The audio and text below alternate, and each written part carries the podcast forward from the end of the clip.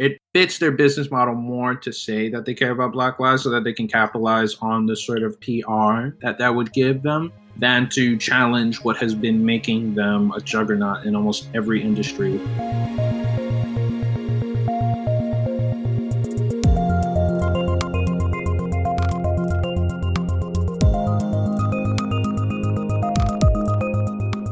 Hello, and welcome to Tech Won't Save Us, a podcast that wonders if tech companies that are exploiting black lives really think that they matter. I'm your host, Paris Marks, and today I'm joined by Edward Ongweso Jr. Edward is a staff writer at Vice and recently wrote an article about the tech companies' response to Black Lives Matter and the hypocrisy in their statements. If you like the podcast, please leave us a five star review on Apple Podcasts and share it with anyone who you think would be interested in our conversation or the podcast in general. And if you want to support the work that I put into the podcast, you can do so by going to patreon.com slash parismarks and becoming a supporter. Thanks so much and enjoy the conversation. Edward, welcome to Tech Won't Save Us. Great to be here. Thanks for having me. Great to speak with you today. So, obviously, I wanted to have you on because there are Black Lives Matter protests sweeping the United States, and they have grown into, I would say, a much larger kind of global movement against police brutality, against systemic racism, and all the forms that that takes in our societies. And so there are a lot of companies responding to these protests with really nice statements, acting as though they are allies to this broader movement and that they believe that Black Lives Matter as well. But when we actually dig into what many of these companies are doing, especially these major tech giants, which is kind of the focus of this podcast in particular and a lot of your writing at Vice, they don't actually demonstrate that in their actions, right? And so I wanted to touch on multiple ways that that plays out and where they show a disregard for Black lives or even explicitly hurt Black people, right?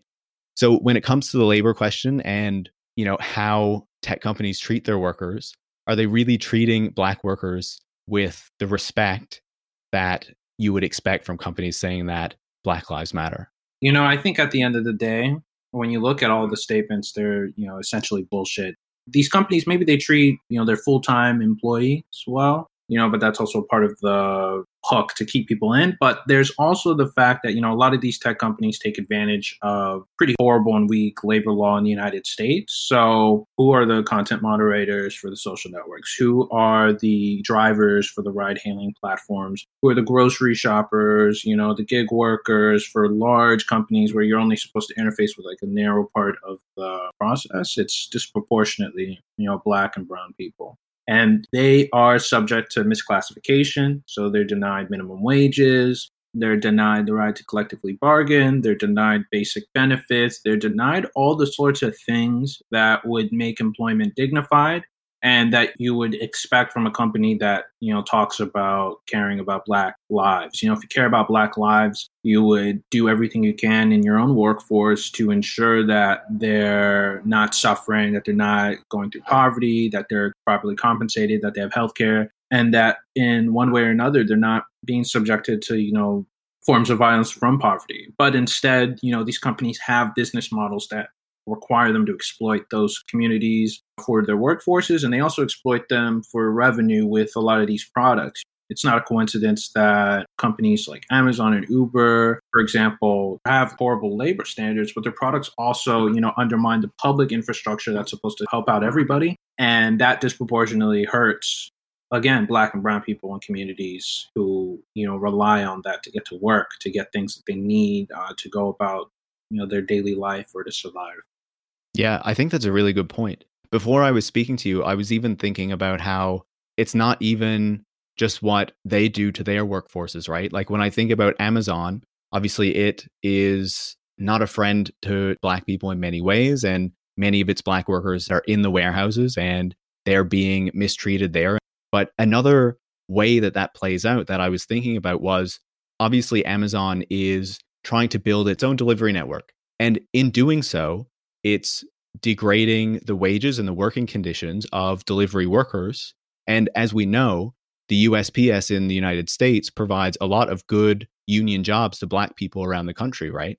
And so it's like it's not even just what they're doing to their workers directly, but by moving into these new areas, they're also potentially kind of degrading the working conditions or removing jobs that would have been good jobs that would have gone to black people in you know in the case of the post office just to give one example. But as they make working conditions worse you know just in general that tends to hit black people most of all.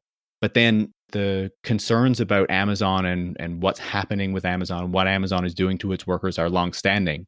But as we've seen during this pandemic it's really not paying attention to kind of the safety health concerns all of these things you know, what have you been seeing with what Amazon has been doing to its workers during this pandemic? And how specifically is that affecting Black workers at its warehouses? Amazon is an interesting example, one, because, like you said, the fulfillment center disrupts traditionally union jobs that, you know, did employ a lot of Black workers. And they also set up the warehouses in a way where sometimes they have contractors that also end up relying predominantly on um, you know black and brown workers, and there what you see is you know a sort of race to the bottom for cutting down costs, operating on the bare minimum, especially in the pandemic, fucking around with people's wages and benefits in ways that make everyone uh, more insecure and, and, concerned, I guess, about uh, whether or not they're going to be fired or whether they're going to be exposed to you know vulnerability in the pandemic. But also, this I think fits into the larger pattern of Amazon disregarding any sort of barrier to its perpetual growth. You know, Amazon undermines labor standards, like you said. Amazon undermines safety in its warehouses. Dozens of warehouses were, you know, affected and had COVID nineteen before a response was formulated. And even when a response was formulated, it was such a bare bones implementation that it felt more like a PR move at the time. You know, I reported on how this one delivery service partner uh, was expecting its drivers to share one rag, you know, for 50 trucks. Unimaginable, you know. Yeah, really though. Masks were at one point being made and sold by people who worked there because they weren't getting them. One Lysol bottle for the fleet of trucks being fired for asking questions or being shunned or having you know communication shut down for that. And it's easy to look at that and say that's a a lone you know actor. That's a one company. But that's a result of this model that amazon has rolled out where it tries to push as much responsibility and burden of costs onto these contractors while still you know technically running and owning everything that's going on in the operation itself uh, but it allows them to avoid liability.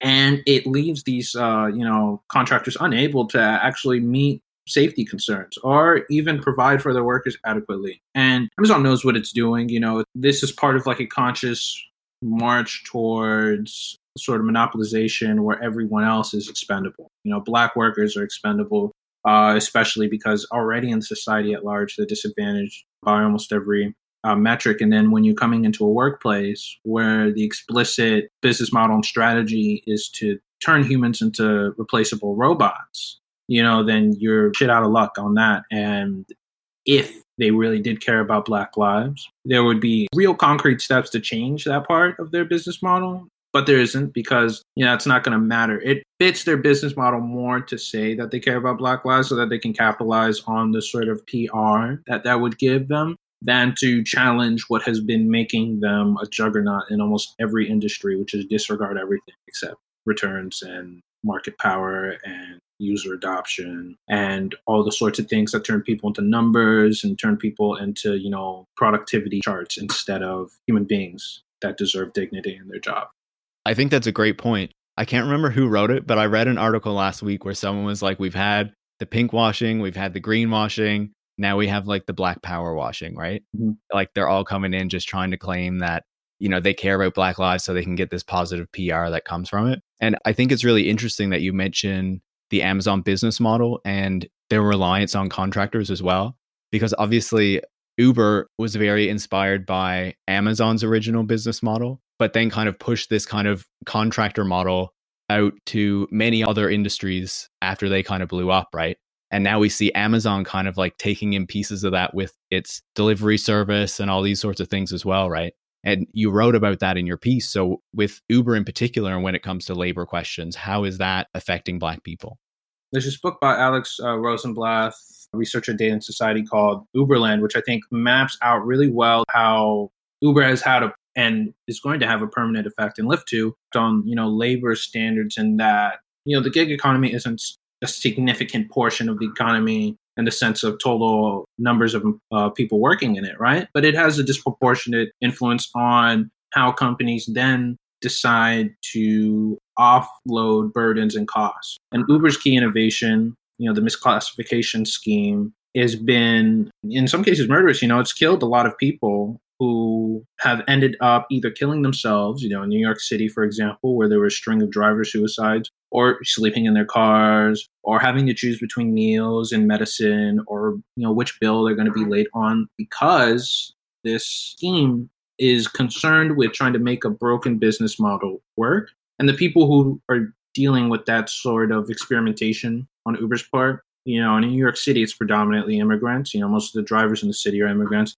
It's you know also black people who are disproportionately represented in those jobs. You know, same in their all their largest markets, whether San Francisco, Los Angeles, you know, New York, Boston, D.C. You know, this is a business model that you know lures you in with the promise of making ends meet in a, an economy where most people are not able to or in a precarious state and then pulls the rug out from under you because it's a constantly moving goalpost where they're constantly trying to become profitable in an unprofitable industry and when you look at the unit economics, the only way that they can improve, for example, you know, profitability is by cutting wages or increasing fares. So we can cut the wages of drivers who are going to come into this industry thinking that they're going to be able to make ends meet and won't, or we can hike the fares in places where we displace traditional transportation, you know, public transit, which black people, you know, rely on more than other communities and are underserved by. So it ends up, you know, at every part of the ride hailing business model hurting, you know, the same people that they're now saying that they help. And maybe at these companies individually, there are surely, you know, people who do care, you know, but the company in of itself, its structure, its business model, you know, its institutional form, the way it actually exists and moves in the world is incompatible with the idea that they have solidarity with Black Lives Matter, with the George Floyd protests. I completely agree. And, you know, I think another really important point there is not only are a lot of these drivers immigrants and black people, but the people who are mainly being served by the service are often upper class, college educated, disproportionately white people. So you really see that kind of disproportionate benefit from the service as well, not just who is being used as drivers. And that's also, I think, been a contributing factor to why it stayed along for so long. You know, there is the fact that it services these people, they're going to pay for it no matter what price point they're at. But also, a lot of the interactions people have with you know their Uber Lyft drivers, uh, with their Instacart shoppers, are so fleeting and usually forced because they're within the constraints of rating systems that you are rarely going to get a real picture of what's going on unless you actually ask and push. You know, if you do, drivers are eager to tell you. You know, when I was in New York City and I worked as an organizer with drivers, you just had to ask them past the polite conversation and they would at length tell you what was wrong with the job and what they hated about it.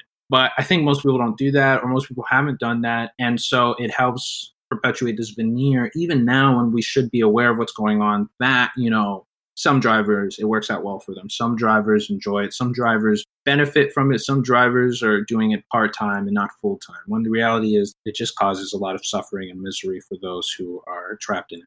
Yeah i completely agree. So obviously the way that tech companies affect black people is not just through labor hiring all these sorts of things right? They also make a lot of products which will affect Black people in different ways. And one of the key areas, which is obviously very relevant to the protests that are going on now, is these tech companies' relationships with law enforcement and with the police, right? And so you've written about how a lot of these tech companies, and Amazon is, I think, the worst, but you can correct me if you think there's a worse one, are creating products that benefit law enforcement giving a lot of information to law enforcement. So how does that play out? How does this relationship between tech and law enforcement work and you know who are the big companies that are involved in this? Amazon definitely is one of the worst. It for example provides, you know, Amazon web services to immigration and customs enforcement, you know, and Palantir, allowing them to host their data on there. So it's the backbone of their terrorizing efforts, their detaining and their deporting. And that alone would lead us to suspect uh, Amazon or, you know, be skeptical of any claims that they stand in solidarity with any community uh, undergoing police brutality. But then you also add in they have contracts with police departments to lease out the Rekognition software, which is a facial recognition tool, which is just known to be racially biased. It in multiple tests has been found to be unable to correctly you know, distinguish between members of Congress and people's mugshots or athletes and people's mugshots. It's just a tool that shouldn't, you know, facial recognition of itself shouldn't exist, but Amazon specifically is one that's rife with racial bias. And there's also the fact that, you know, it rolls out Ring, which is it's like home security uh, system, a surveillance network that allows Amazon to, you know, basically turn people in neighborhoods into cops. They take the video, they can share it with the police department, or the police department can t- just take it. Uh, they sell the Ring cameras to police departments or do promotional events with them. They also use them to sell fear and paranoia, which just fuels also this racial profiling and the racist paranoia that's in suburbs in the first place. You know, so Amazon here is profiting off of racist fears, and it's also you know accelerating their spread and exaggerating them further with this nationwide surveillance network. It's hard when you hear all that stuff to not laugh you know when they talk about opposing police brutality you know or when you have Jeff Bezos, for example, he went on Instagram uh, to post like an email from a customer and rebuked it where they were talking about all lives matter. And he said that he'd be happy to lose that customer. But at the same time, the customers he will never abandon are, you know, police departments, ICE, Palantir, the, the sort of people who are really terrorizing people, who are killing people, who are hurting people, not the, you know, angry racist who emailed you thinking you would see it and, and you, for some reason, did. That tells me where the priorities are you know, actions are always going to speak louder than words. And if he's not willing to part with, or his company's not willing to part with the tens of millions of dollars to get from those places, they don't care. And I feel like this plays into a broader issue of when you talk about the facial recognition software that Amazon is offering and how it's really inaccurate and often really doesn't know what it's looking at. It's not just Amazon that has that problem, right? There's so many of these facial recognition softwares that especially when it comes to black people, really can't tell what it's looking at. And then when we also look at these other tools that help law enforcement that these tech companies are creating, you know, I know that there have been predictive policing softwares that are rolled out in more and more cities around the United States, I'm sure the world as well. And it's bias software because it uses this data from this kind of racist over policing of black neighborhoods and so then it just assumes that more and more of the crime is going to come from black people and black neighborhoods. And so it just leads to the perpetuation of the over policing of these people in these neighborhoods as well, right?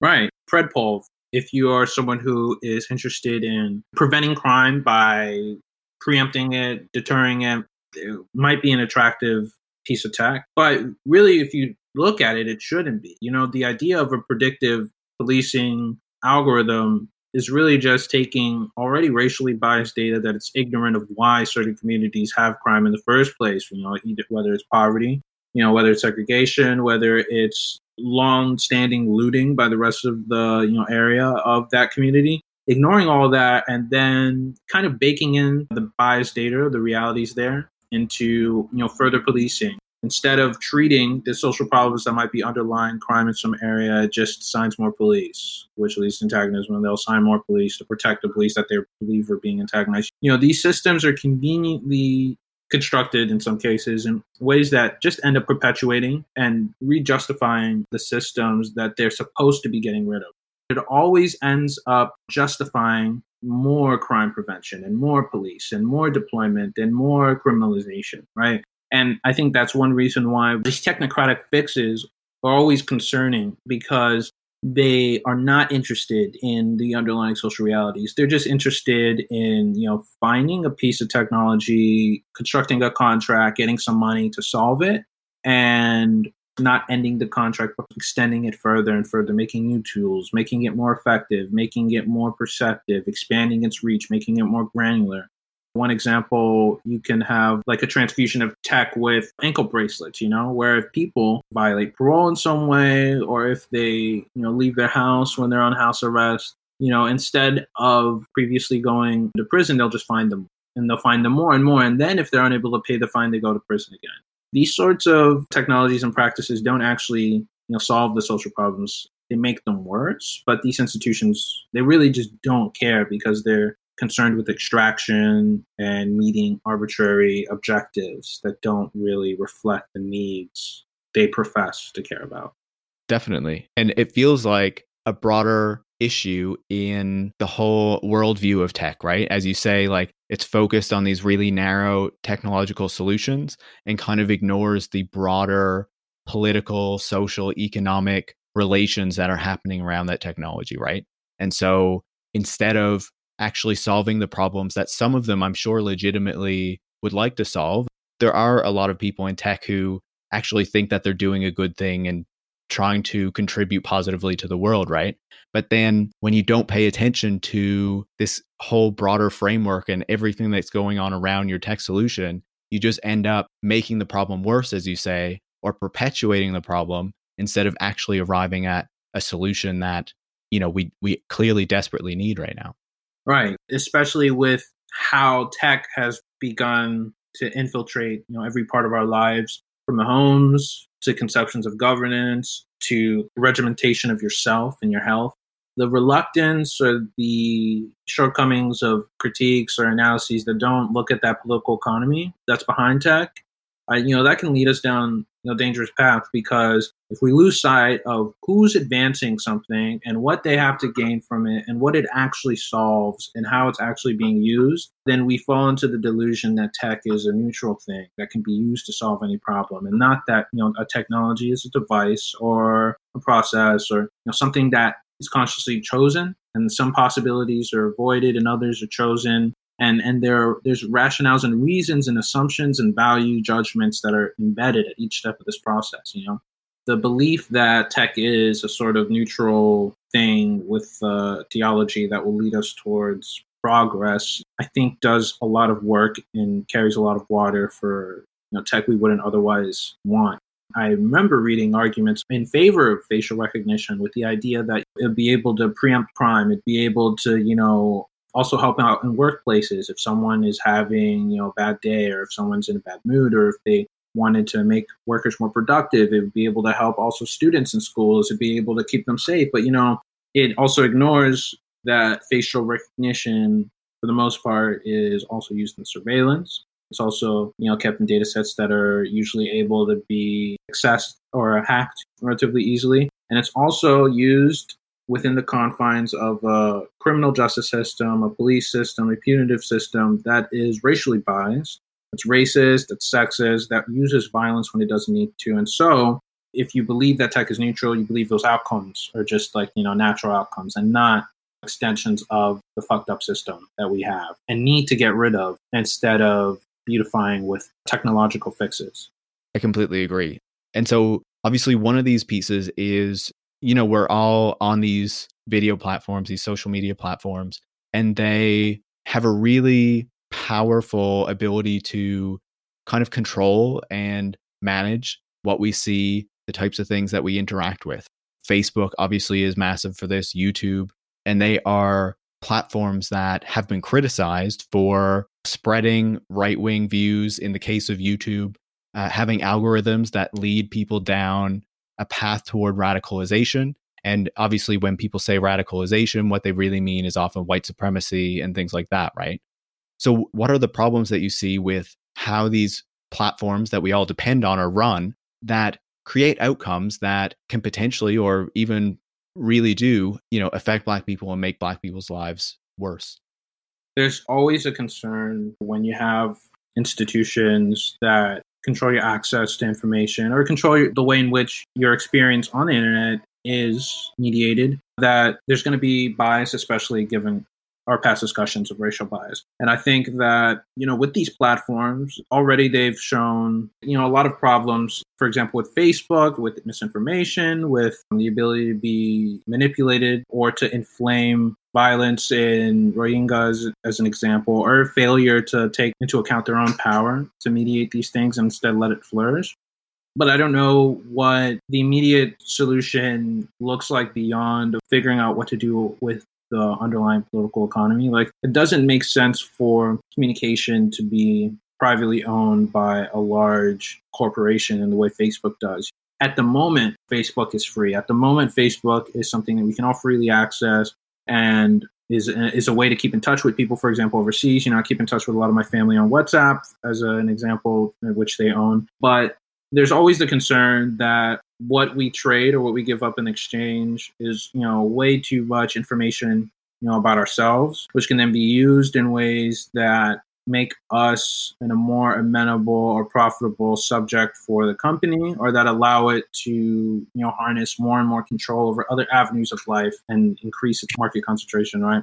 Maybe the solution is to break it up you know into different communication platforms or to nationalize it entirely but if we are concerned with black voices, black lives, we have to look at like larger structural fixes versus the I think the instinct that some people might have, which is to put more black workers in as a fix, right? More black executives, more black software engineers, more black workforce, because what is that going to do to change the profit incentives and the data incentives and the, and the actual structure movers that push these companies to act in ways which have an undue influence on how we think and how we experience the world.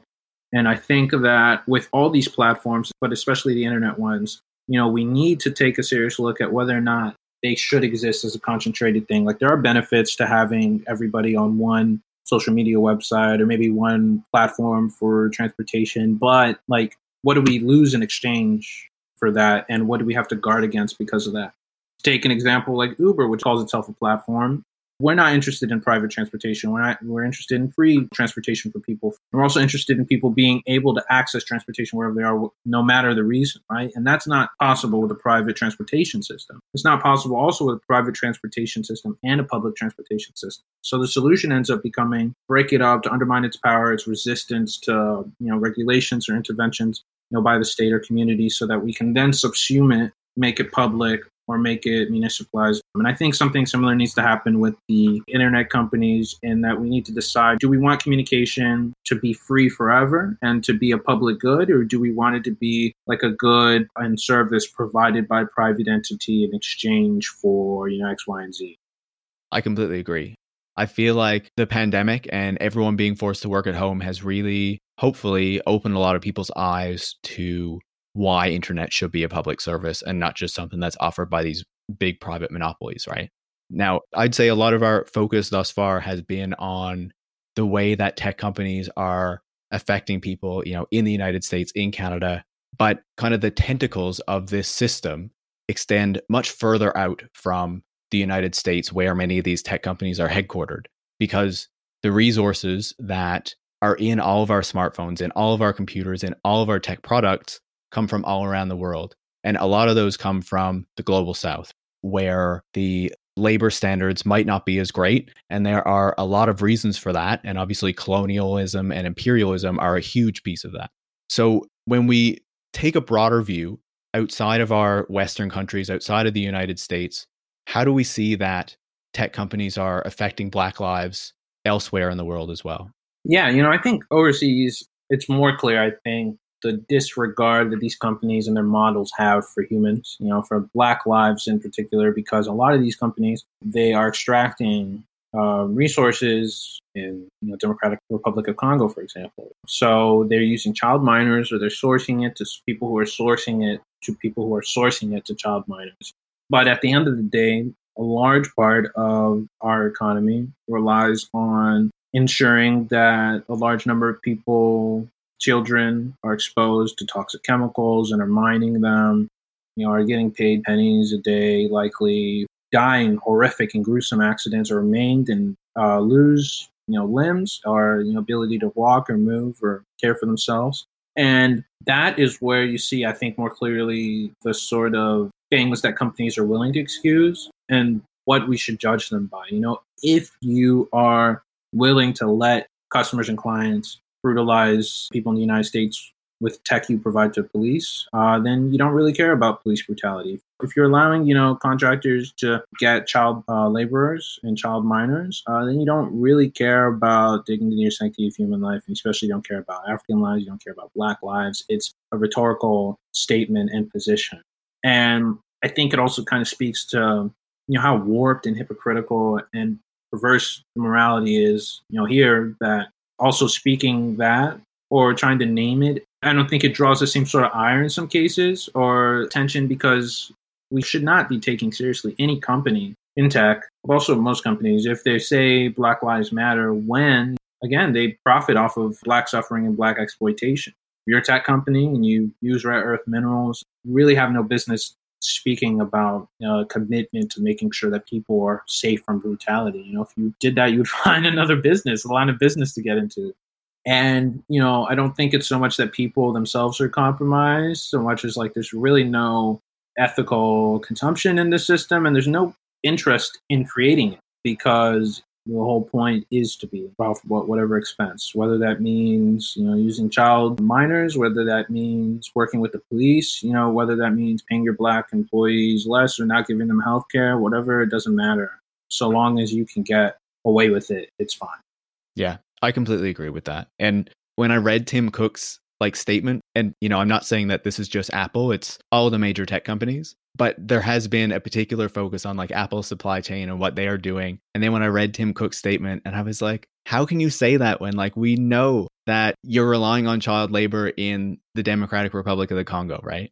You know, they're getting sued right now. Yeah. And one thing I also really hate about the way that these things are handled in the global south is like these big extravagant lawsuits that end with a settlement that carefully obfuscates whether they had liability or not but at the end of the day you know what you're doing and it's a game to put as many barriers and levels of deniability between you and you know the exploitation that's going. It's like with Chevron. You know, Chevron's not a tech company, but Chevron said Black Lives Matter, and Chevron has you know, allegedly, because I get they beat the lawsuit, helped Nigerian militias and military kidnap, kill, torture dissidents and people who lived in places they were extracting uh, oil from.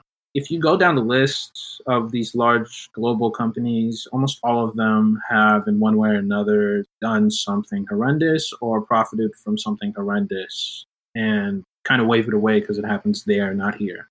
Yeah, definitely.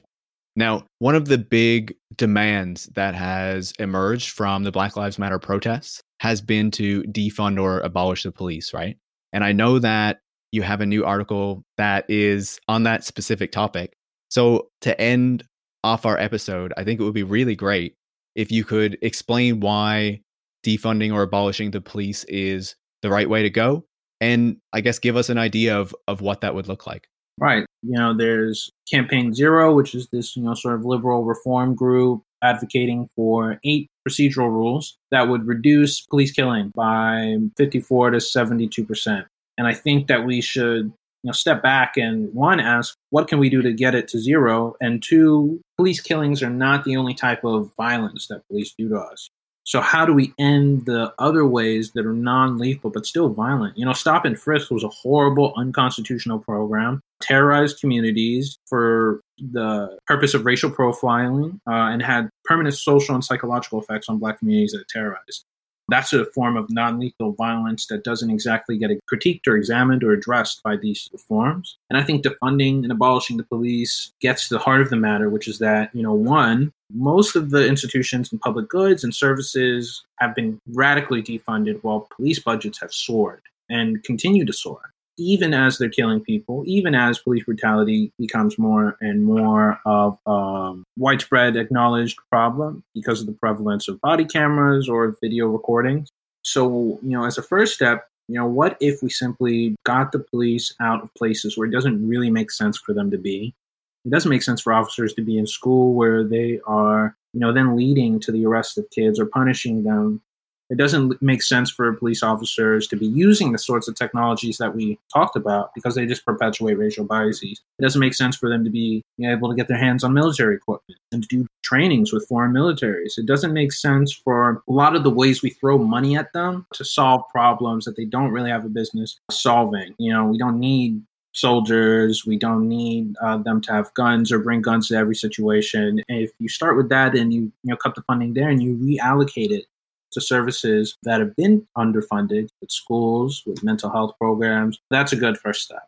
Then we can keep cutting it even further because what we can do is we can decriminalize now things that are needlessly criminalized, usually for historical reasons that are racist or sexist or classist. And if we can fight the criminalization of those things, whether it's homelessness, whether it's drugs, whether it's you know sex work, like we can then again have another retreat of the police and their interference in our communities and in our lives, and the ability for violence to happen and we can continue to attack the social roots of crime in our society you know? We can attack poverty we can attack homelessness we can attack all the causes that don't get addressed in the system where the solution is to throw people into a cage. We can also work on scaling back the prison system and eventually ending it.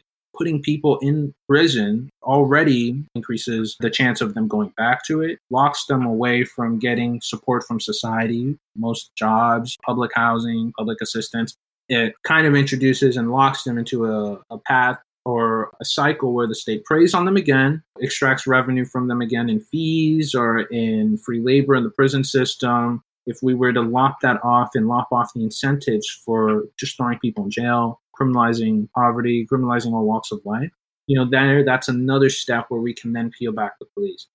And I think we can keep doing that until we get to, you know, the core concern that people have, which is, you know, what are we going to do with violent crime? And at that point, I think we need to speak to the fact that we don't do much about violent crime. You know, a lot of murders go unsolved.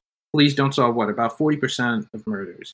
Rapes are underreported or they don't do much to find justice for the survivor. And, you know, furthermore, they also like will criminalize survivors. You know, if there are people who survived uh, an abusive household, you know, if there's uh, someone who was a mother to an abused child, that didn't, you know, for some period of time report the abuse that was happening to the child, they can go to jail. There are all sorts of ways in which the system that we have already fails us deeply and makes things worse. And we should abandon it if we really are concerned with public safety. And if those people who may have concerns about defunding and abolishing the police are truly concerned with you know, reducing crime, solving murder, and you know, making sure that there's no violence, then they need to recognize this system does not work at all. And we need to either be open to uh, you know, other alternatives or start experimenting with them. And I think that we would find if we cut away the police, you know, the prisons by building up, sustaining uh, relationships, institutions to displace them and take care of one another. It would be an expansion of the responsibility we all have as individuals in the community but it would be an affirmation, you know, in our power because we are recognizing that we are the ones who can save each other, we can help each other, we can remake each other, and it falls on us and not people with guns who live in the suburbs, you know, 30 miles away from the city that they're supposed to protect and serve, or the community to protect and serve. It should be us.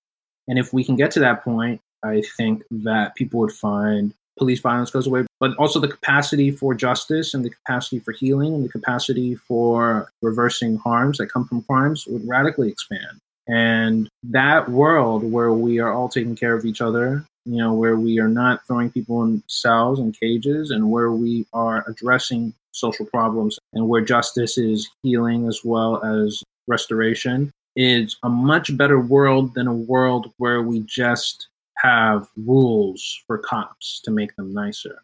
I think there's such a huge divide between those two worlds. It's, we should want a radically different world and not just one with nicer people holding the guns. Yeah.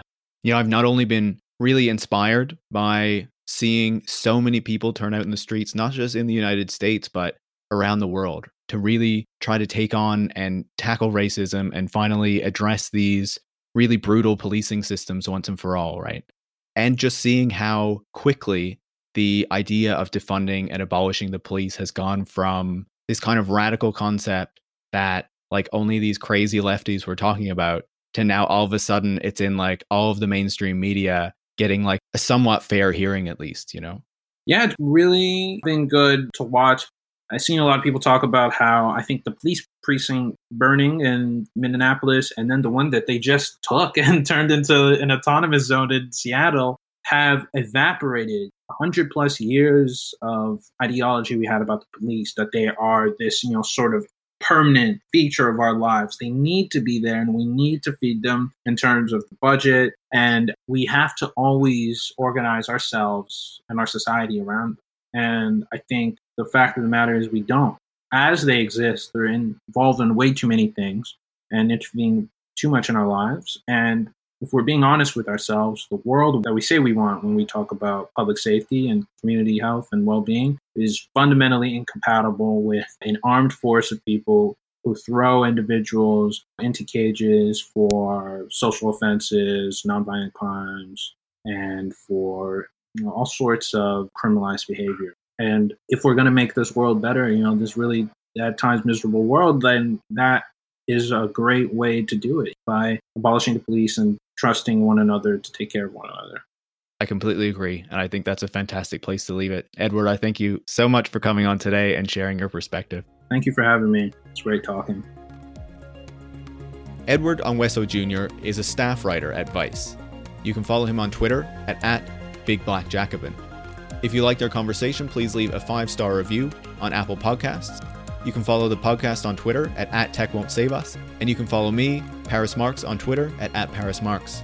Tech Won't Save Us is part of the Ricochet Podcast Network, a group of left wing podcasts that are made in Canada. Thanks for listening.